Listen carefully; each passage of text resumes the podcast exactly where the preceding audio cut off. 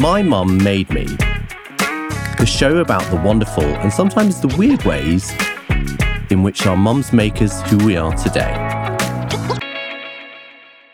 So I'm joined today by Eamon Farren, a wonderful human being who I know through two good Aussie friends of mine who introduced me to Eamon when they lived in London.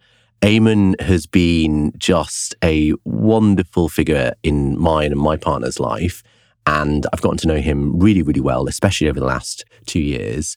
Um, and that's kind of why I wanted to talk to Eamon today, because some of the stuff that he shared about the way he grew up, um, his memories, um, and obviously his mum, uh, are just really wonderful uh, and really vulnerable. And Eamon, thank you for joining the show. It's a pleasure to be here. Did you get my mom's um, little voice note thing? I did. Right. We'll we'll talk about that in a second. Okay. Um, so you're doing night shoots. Well, we have been doing. I mean, it's yeah. A night shoot for me is. Um, I always I always love the idea of a night shoot because it's that it's the sleepover thing from when you're like young. It's like you get to work from like six p.m. until Yeah. six a.m. and that sounds really exciting. Yeah. Um, and it is for about the first six hours, but then around the two a.m. I just sort of go to water. So you crash. And it's always like the fight scene or the big emotional scene at the end of the night when when all the crew's standing around sort of wanting to go home. You want to go home. Yeah. It won't happen. Your body's tired and then you just feel like, oh, well, But cool. isn't isn't two a.m. when most people get into a fight. Like if you went on a night out and were really pissed. Well, I mean, I've never been in a fight. I Don't lie. I've never started one. I finished them. Um, I guess that's true. I mean, like back in the days on the Gold Coast at the Surfers Beer Garden, it sort of turned into like the start of the night was all joy and stuff, and then one person says something around the two fifty five, and then by two ten, it's yeah, on. it's it's it's it's literally on. Yeah. It's literally on. um, so you grew up in Australia. I did. I grew up. I was born in North Queensland, and then uh, after my parents' divorce, um, I spent a, lot, a bit of time in North Queensland as a kid. But when my parents got divorced, we moved down to the Gold Coast, uh, and I, I did all my schooling and stuff there with mum and my brother. And and for those people that are less familiar about Australian geography, How dare they? uh, well, exactly. like if you had to sort of pitch the Gold Coast as like a British regional town, I don't know. I mean, I think the Gold Coast. I haven't been to enough regional towns, I guess, but I, I, off the top of my head, I would say that it wants to be a deal, but it really is sort of the Geordie Shore. You know, I think there's elements of both. It's a really beautiful. I mean, I love the Gold Coast because it's sort of a mash up of like light and darkness and like horror and kind of beauty and all this stuff. All, like there's a lot. There's a long history of underworld. There's a long history of like.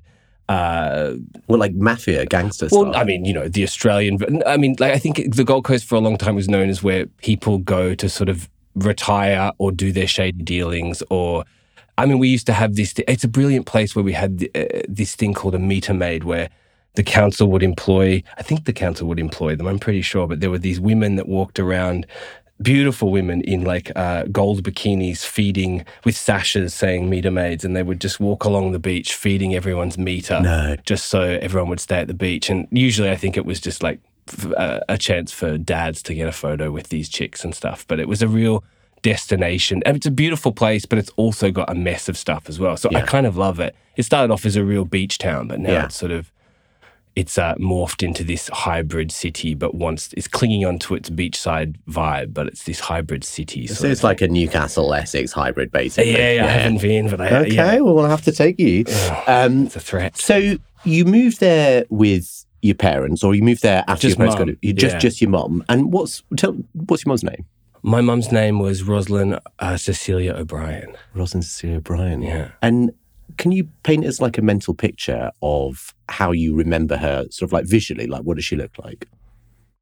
I was thinking about this this morning. I, I think my memory always goes to a very specific time, and it's sort of around the mid 90s. And she had this uh, big uh, lock of hair, curly dark hair with these big brown eyes and a beautiful smile and really beautiful olive skin that would tan in the sun. And I still I have that kind of skin now where as soon as it reminds me a lot of her. As soon as we hit the sun, we sort of we get this this whole olive hue comes over us. And she was she was a really beautiful woman that um that I think her smile was the biggest thing that I remember. But she, yeah, she had big eyes, lots of brown locks, and that was sort of her face. It's just sort of like a big, You you've painted such like a vivid picture. She sounds like she she seared an impression in kind of like everyone she she met. Oh yeah, of course. I think she, her energy was. I mean, my mum was uh, like all the great people was a mashup of of contradictions and sort of and and brightness and also like an underlying sort of you know bubbling of darkness and stuff and i think but she loved to be with people and i think she loved she loved stories and she loved laughing and she loved a party and she i think she was happiest when she was uh, I remember we used to, uh, uh, her happy place, I think, when we were younger was always going to one of her friends' houses or they would come to our house and all the kids were in the pool. The adults were, uh, you know, about 20 meters away, just out of earshot or maybe just in earshot. And uh, they would be sitting around with some booze and some lunch and they would just be talking shit and having fun. it was a really great way to sort of grow up. I think that was her happy place to sort of be with her friends and her family um, or the selected family that were on the Gold Coast at the Was time. she the kind of like was she was she the raconteur or was she kind of like the social? She was like the yeah. She was. Uh, I think she she she had a bit of raconteur in her, but I think she really she was the provoker. Like she would remind people of stories, and she would ask about. She would provoke people into her favorite stories. There were lots of stories that were told over and over again. But uh, yeah, she she didn't. She sometimes led stories, but I think she was she was a really good audience as well. So she, so okay, but I'm kind of interested in um, the kind of repeated stories. Because everyone's parents has that kind of like go to. Oh my god, you remember when? Yeah, yeah, Was yeah. it like that? It was. I mean, there was no designated stories, but I think it was more about.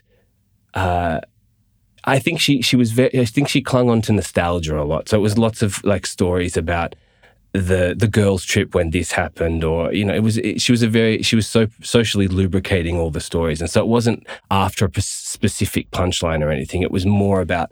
Now that I think about it, it was a great. She was a great way of bringing people together around that sort of situation where she would she would encourage the sort of sharing of stories and Yeah. sort of laughter and stuff. And I think that gave her a lot of energy. So if you like, I- I'm I'm not, I'm not a huge believer in those sort of like personality tests and types, mm, mm. but sort of thinking a bit like that, she sounds a little bit like the raconteur and the diplomat. Like, mm. was she was she the sort of person that would bring people together and sort of resolve stuff, or was it all about like the crack, basically? I think it was a, I think a combination. I think she was the classic introvert slash ex- extrovert, and it depended what day you got her on. But I, I definitely think it was about the crack. Uh, I think the crack meant that it was going well. You know, I think uh, there was always a survival or or, or, or a, um, a saving in a story, or uh, you know, like it was there was in any sort of awkward moment or, or tension. She not necessarily wanted encourage everyone to speak to the issue, but it was more about uh, a, a convivial vibe that would sort of sail on through. And you mentioned that um, your mom was both a great sort of raconteur presenter, but also a great audience as well. Mm. Um, what do you mean by that? And and how do you feel like, given what you do and, and your sort of um, artistic and kind of creative uh, choices as like a young adult and, Mm. and now, like, how is she an audience for you as well? I think my mum was a great audience for me in the sense that she put up with me because I think uh, I was definitely the. There was a lot of eye rolling in a playful, loving way. There was always an eye roll when I started on my stories or my dances or my, you know, jokes or Were, were you a dramatic child? I think. I mean, it depends who you talk to. Isn't it? It's trick of memory. I think. It, it, I think it wasn't so much dramatic. It was more. I think a show off got got bandied about. But on the Gold Coast in those days, I think a show off was anyone, and in Australia sometimes in general with the tall poppy syndrome sort of vibe. I think a show off was just someone that uh, wanted to wants to be seen and heard, maybe a little bit too much. Right. Um, so I think she really enjoyed. She she really saw my uh, my in love of stories and, and and performing, but it wasn't an active encouragement of it. I think that was sort of like she put up with it a little bit. Uh, she never she was never a stage kind of mum. I mean, I, I remember she enabled me to to follow whatever I wanted to do, which is a great gift. But it was never uh, a stage mum in the sense of like uh, she had my younger brother to look after. She was a school teacher as well. She had a lot going on, Wow. so it wasn't. Uh, it was something. It was a hobby that I did. I think there was an element sometimes of of f- maybe not fear, but trepidation in someone that wanted to become an actor. Because from the very early age, I was very clear about becoming an actor. Yeah. Um, Why? I mean, I think about it a lot. I guess the easy answer and the pat answer is because I love stories and Mm. I love people and I love the chaos of people and I love uh, how th- the mess of sort of living. And I think that is all true. Mm. But I think at that age, it was more about um, maybe finding out who I was in response to the things I was seeing. So I, I loved movies and television. And she Mm. always told me that one of my favorite films growing up was The Wizard of Oz when I was very young. And I used to watch it.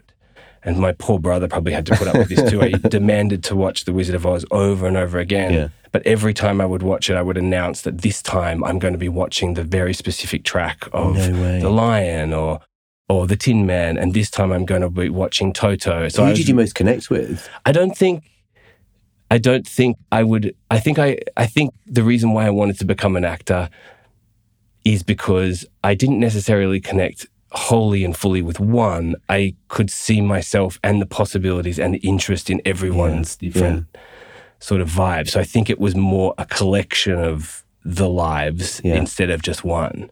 Was was part of the um, your observations of what you were seeing on the screen, and therefore the kind of the choices that you were making as like a teenager and a young adult. Was part of that informed, do you think, by wanting to make your mum proud, wanting to sort of grab her attention? You know, because moms are very busy, parents are very busy always. was there an element of that? I think uh, no, I th- I don't think so. I th- I don't think it was. Well, I say that I think it became that, but I think at the beginning it was just something that I wanted to do, and it was very clear in me. It was a very strong drive in me, and so at the beginning it was not about making her proud, but by the by. Once it became something that I was really serious about, i.e., going to drama school and wanting to be a theatre actor and then being in film and television, then it became a drive of wanting to make her proud. But also, I, think there is always in people, in actors, a lot of actors, um, a drive to sort of see if they can make it work because it is a vocation, like many, that is very hard to sort of sustain and to be successful in whatever that definition of success is. And I think it became about making her proud. And she she used to play this game of of she would never tell me that she's proud of me, um, and so I think that in that sense of you know like uh, she never saw anything that um, she she would stop me and sort of say to me, "I'm so proud of you." That wasn't part of our dialogue, but I think it became a drive in me to sort of show her that uh, I had it in me to sort of play many different people as well. I So think. w- w- when you say she she would never explicitly say, "Oh, or babe, son," whatever her kind of pet name was for you, Yeah. I'm super proud of you. Like how how did she how did she show that, and how did you receive it?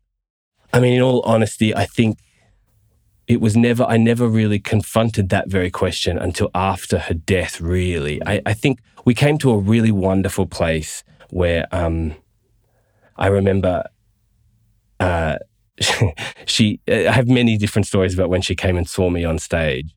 Uh, which she always, I, and I love this deeply, she always would never want me to feel too big for my boots. And so there was always something that um, she didn't really believe or she didn't really get or anything like that. And that always kept me, it sort of tickled me a little bit, but it also drove me. But I think for me, the the one moment that was really beautiful was that I did I did a show in Australia called Carlotta, and I was up for an award, and she was in hospital at the time, and um, uh, she said to me it was going to be broadcast on television, and she asked me when it was, and I told her when it was, and the night happened, and uh, I, I I won the award, and the next day God. she called me, and, and and I said, "Did you watch, Mum?" And she went, "Yeah, I sat up all night watching that fucking thing, and you weren't even on." So the, the broadcast had completely cut out my award. And she said, "So did you win?" And I said, "Yeah, I, I won." And she went, "Oh, thank Christ!" and then and then one of the most beautiful things she said to me was uh, after that she said oh good well now i can go and and she died a few days later and it, but and i know that that story sounds very heavy but for me i think it was that moment that we were both sort of driving towards because she uh she by the end of her life she was in that stage and she uh I think for her that was a, a real uh, real world sort of acknowledgement Wow. of where I was and stuff. So it was really beautiful. That's uh, thank you for sharing that. I mean, it, that is. I'm sort of like lost for words, and and and can almost sort of you know feel it here. Mm. Um, it's such a beautiful story, and it's such a beautiful moment, and and I guess sort of listening to it. I mean, the thing which uh, I- I'm sort of you know taking away or, or kind of uh, hearing a little bit is, you know, she, she she almost sort of felt like that was maybe her kind of like life's work. Like you're, it's just an award, but it was the sort of perhaps representation or the culmination of all that she'd put into you as a human being, as a as you know, as an actor, as as her son, right? I think, yeah, I, yes, I think there's an element of that. I think that she would be uh, very quick to point out that that was not her life's work. Um, I think, she, I think, I think there are. I think that was within her. There, but I also think there was a sense of relief in the sense of. I, oh, I, I think now a lot about how it must have been for to be living on the Gold Coast, raising two boys as a single parent, one that is very hell bent on this sort of career and is uh, you know, going to drama school and not make like had a life in the theater and not making a lot of money. And I think there was an element more so of of relief that uh, maybe this is something that could be Yeah. sustained and Yeah. stuff. I think it's also a world that she didn't really understand a lot. I think it was. Um, she enjoyed it, and there, but there were lots of elements that she couldn't understand, which I think is is uh, is a common thing. I mean, it's not a meritocracy, and um, it's there's luck involved, and uh, I think all those elements made her nervous. But I think there was a great bravery in the way that she lived her life with vulnerability, and I think that the the main thing I take away from her it, when I think about the way she looked at my career for what whatever that was, was that I think that she was proud that I lived very vulnerable, Mm. vulnerably within that career. I Mm. think that she would have appreciated that a lot. And, and it also sounds like, from what you were saying, you know, single mother, single parent, Mm. you know, raising two kids, raising any number of kids is, is difficult with any number of parents, right? She, in a way, lived her vulnerability, and you were talking about living your vulnerability. And and do you is is that like a sort of a, a, connection between you two? Like, I suppose what I'm trying to get at is is how much of how much of her is sort of in in you and, and the man you've become. Oh, so much. I mean, I think that that's a real big key of it. I think that she lived ferociously, but also, uh, it's one thing I, I really learned from her, I think, is that she lived very ferociously, very loyally to her, her friends and family and to us. But, and that, and that took a lot of vulnerability. Mm. And, and sometimes that vulnerability got the best of her, as it always does with, sometimes does with all of us. And I think that she yeah she taught me to how important it is and hard it is to live life with vulnerability and i Mm. think that i mean i take her with me in every job that i do but also within my life now it, it, it i was very my career really defined uh, my own sense of self for a very Mm. long time especially in my late teens and early 20s and um, I think I wasn't so much aware of that, the importance of that vulnerability then, but I can definitely see now how, and when I reflect on how she lived, I think that's a, it's a key element in how I connect with people now, with people in my life and with the characters that and I it, play. it, it sounds like it's made you obviously it's sort of hard to talk about this i'm sure but like stronger as a person but you're able to bring so much of that into you as a professional as well you as uh, you know a, a communicator an actor a creative Yeah, sure. I, it, that's definitely true. I think the characters that I connect the most with are, or have always been characters that um, are in turmoil or have a breaking point, and uh, and and the nature of story is that we see that breaking point, and I think they're the they're the characters that I love to play, and that was definitely my mother. You know, she she definitely had breaking points, and she and she moved through those a lot. And witnessing that at the time as a teenager, obviously, was um, not the same as I. Uh, uh, not, it lived, the lived experience of it was different to what I think about it now. But it, it, I think it's one of the strongest things you can Mm. do, and especially as a mother, I think there is so much.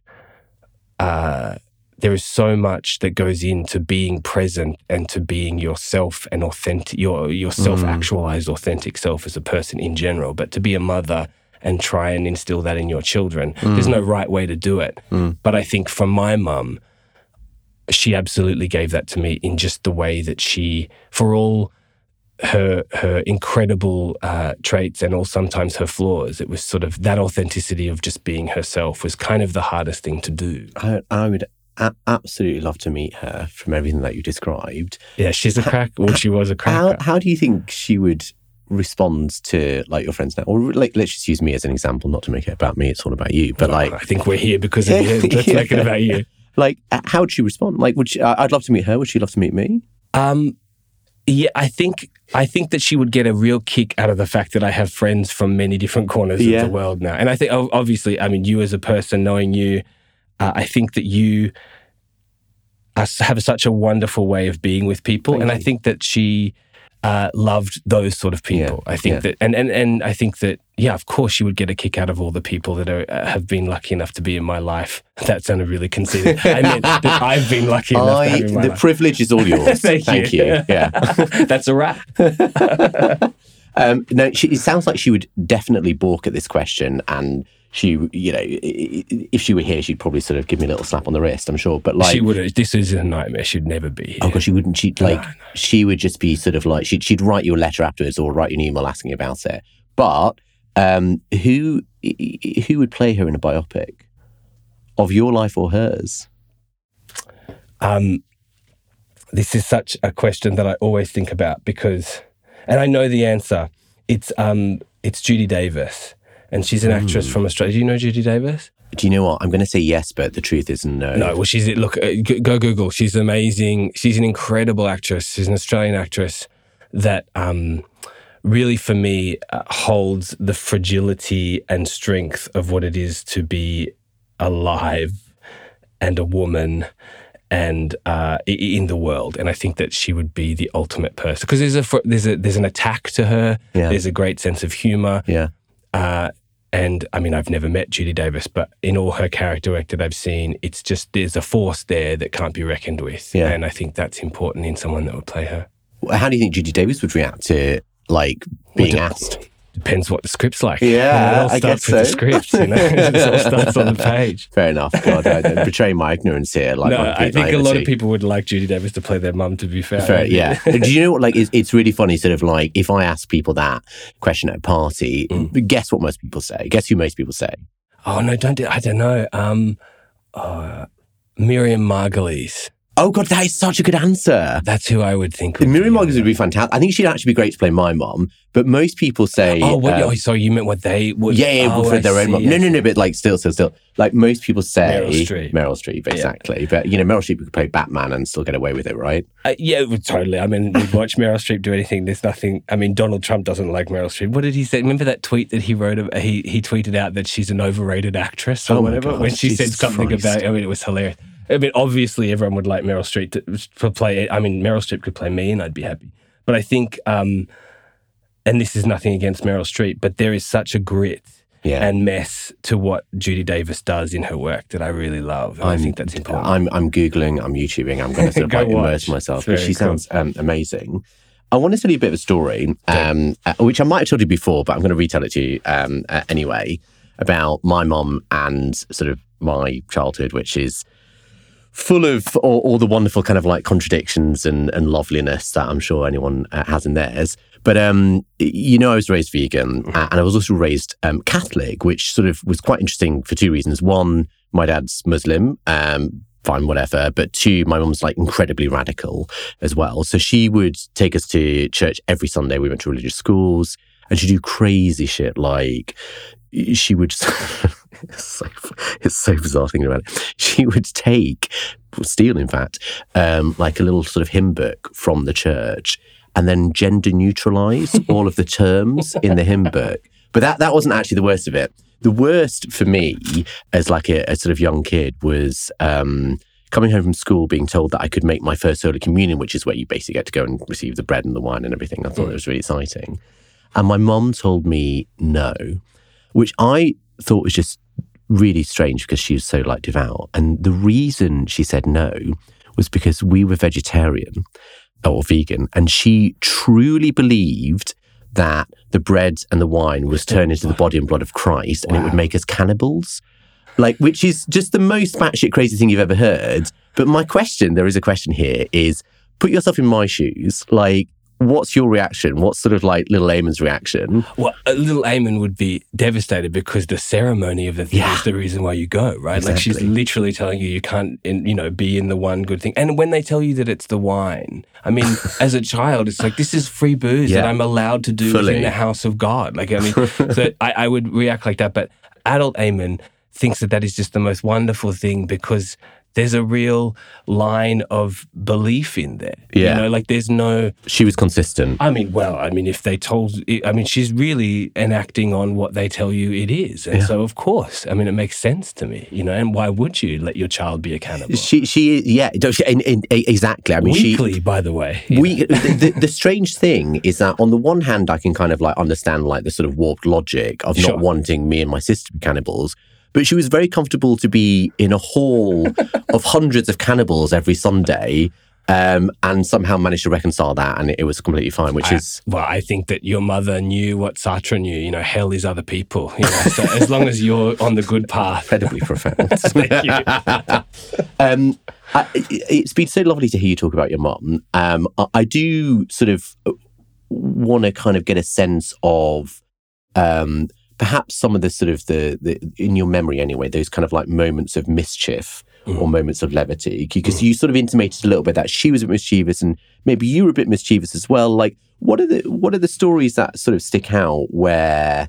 Um, you've either really pissed her off, or or she's just sort of like been a bit kind of you know naughty. Um, Uh, you're right. She was mischievous, but I, I remember she was a wonderful. My friends from high school remember my house uh, on the Gold Coast as the house that we were allowed to come and party at. So my mum was very good Wow. at, at letting us, my friends, all come over, and we would put mattresses up the top floor, and we would party all night, and we would, you know, maybe drink and. People would just crash out and all that stuff. She was very good. I mean, my mum liked to drink as well, so Yeah. you know, she probably at the start it was probably an excuse for her to pop down the road to her mate's place and have a party as well. But there was one specific night where I'm, I, I, I'm, I shudder to think how late it was and how loud it was. But we were all sort of having our 16 year old mess of a party. And I was on the back porch, uh, probably smoking, trying to, and, and spraying deodorant on ourselves so we, no one could tell that we'd been smoking. Yeah. we were very drunk. And suddenly there was this commotion from inside, and all my friends the, a couple of my friends would come out and be like, Eamon, I think your mum is here. And I was like, what are you talking about? And so I walked inside and my mother, in, I think she'd probably gone to bed, probably after a few wines, and she just had enough. And so she walked, had walked up the stairs wearing a white t-shirt and nothing else. And she made her way through the whole party, just being like, oh, hi, what's your name? This is my house. And there is not a better way to clear the party than your half naked Oh mother just casually God. walking through the party, just wanting to be involved, and then also throwing a bit of like, oh, it's very loud up here.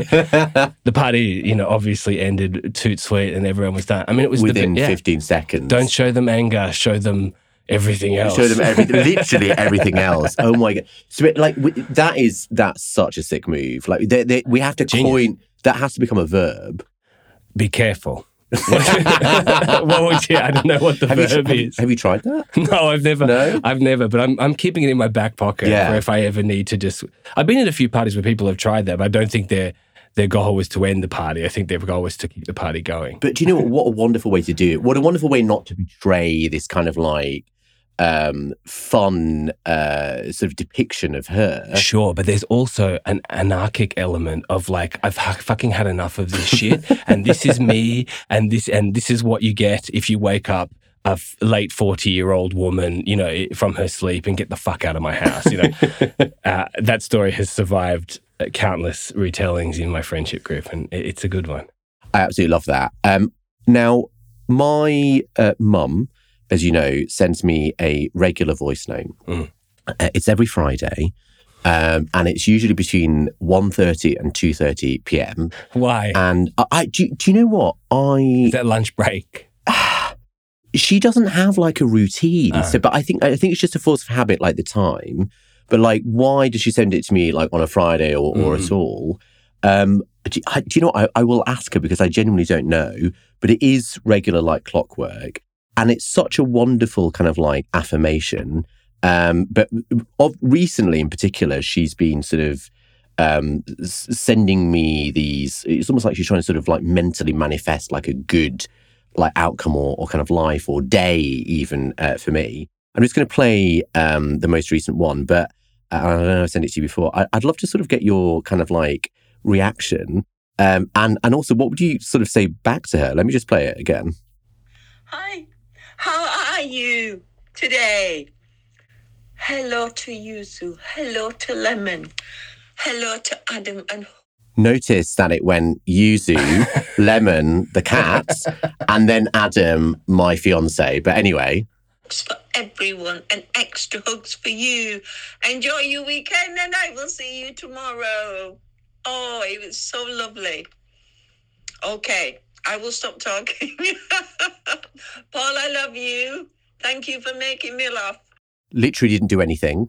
Like she made herself laugh, but she's credited me, which is which is nice. I love you. You are so special. You are so loved. And you matter. And I know you love me too. Bye. Mwah, mwah. That's just that's just stunning, isn't it? That's so beautiful, isn't it? I mean, I understand the mentalness of it and I appreciate the mentalness of it. But I just think it's so incredible to have a mother or a person just be tell you exactly what you are and Yeah. see you and tell you that you matter and Yeah. even if you know she makes herself laugh but that's an ele- like through you the manifestation of what is you makes her laugh and that is part of her i just think that's the most amazing thing to get i mean I- I- my experience with my mother would be i would never hear that concisely i mean i think all mothers obviously would want to say that but how special to have someone say that to your face She would she would absolutely love you. And if I told her that I and I will tell her that I'm uh, kind of recording this with you, Uh. she, you will be added to the list of Yuzu, Lemon, Adam, Eamon. But what would be interesting is to see which order um, you come in. I think you Uh, might actually come first. I'm a to be honest. competitive person, so I'm gunning for above Lemon, definitely above Adam. For It is. sure. It is. It is nice. It's sort of like a little. Um,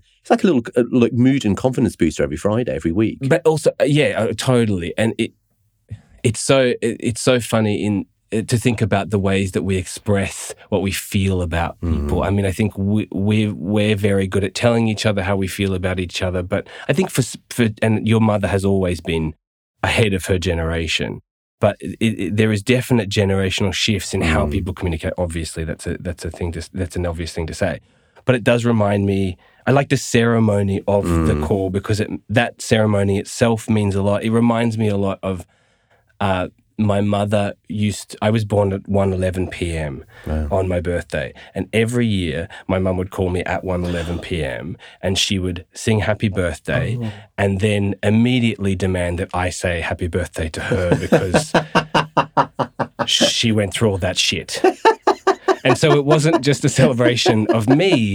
And this is exactly what you were saying. I think it's not exactly a celebration of me, but well, it was, but w- equal parts, it was a celebration of like, I went through that. And so fucking thank me. And this is our moment to celebrate that we made it through the shit together. I, think it's wonderful. that. Oh my god! And the fact that you had to say happy birthday back to her. But it's so That special. And may they never stop, you know? Oh god, yeah, no, I, yeah, I like it. It'll, it'll, it, it will continue to be um, absolutely amazing.